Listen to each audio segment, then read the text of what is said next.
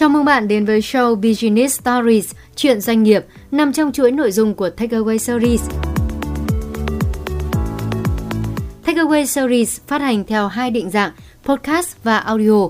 Bạn có thể dễ dàng tìm nghe Takeaway Series tại các nền tảng như Líu Lo Podcast and Audio, Apple Podcast, Google Podcast, Spotify và tất cả các dịch vụ podcast khác trên thế giới.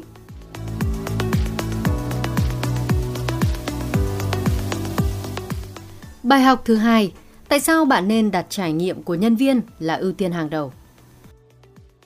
Khách hàng là thượng đế là khẩu hiệu của nhiều doanh nghiệp trong những năm qua.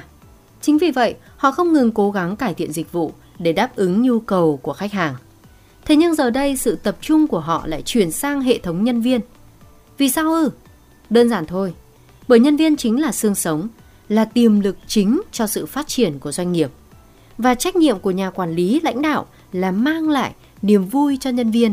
Khi nhân viên cảm thấy công việc thú vị thì họ mới chia sẻ được niềm vui và sự thú vị đó cho người khác, đặc biệt là khách hàng được.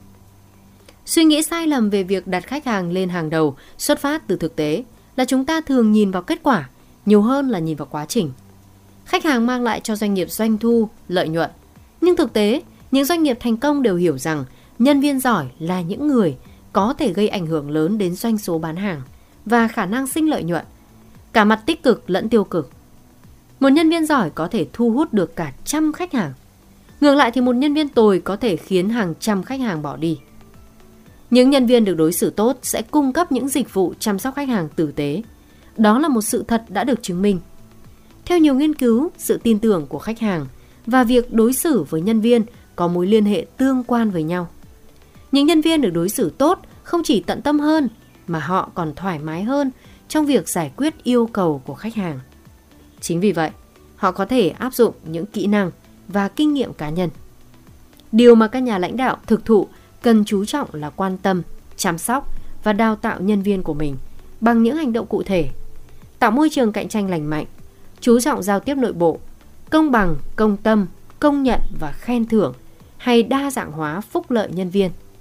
Khi nhân viên cảm thấy được chăm sóc, họ thường lan rộng sự chăm sóc đó cho những người khác, những người đồng nghiệp và khách hàng của mình. Thật vậy, sẽ không có khách hàng nào yêu thích một công ty nếu nhân viên không yêu thích công ty đó được.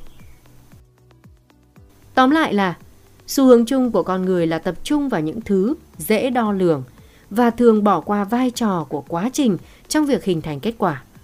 Lợi nhuận công ty có thể nằm trong tay khách hàng, thế nhưng tương lai công ty lại nằm trong tay từng nhân viên đang hàng ngày làm việc và công hiến.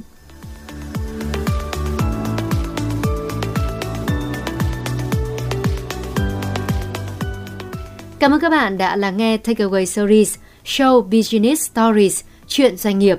Bạn có thể tìm nghe lại chủ đề ngày hôm nay tại các nền tảng như Líu Lo Podcast and Audio, Apple Podcast, Google Podcast, Spotify và tất cả các dịch vụ podcast khác trên thế giới.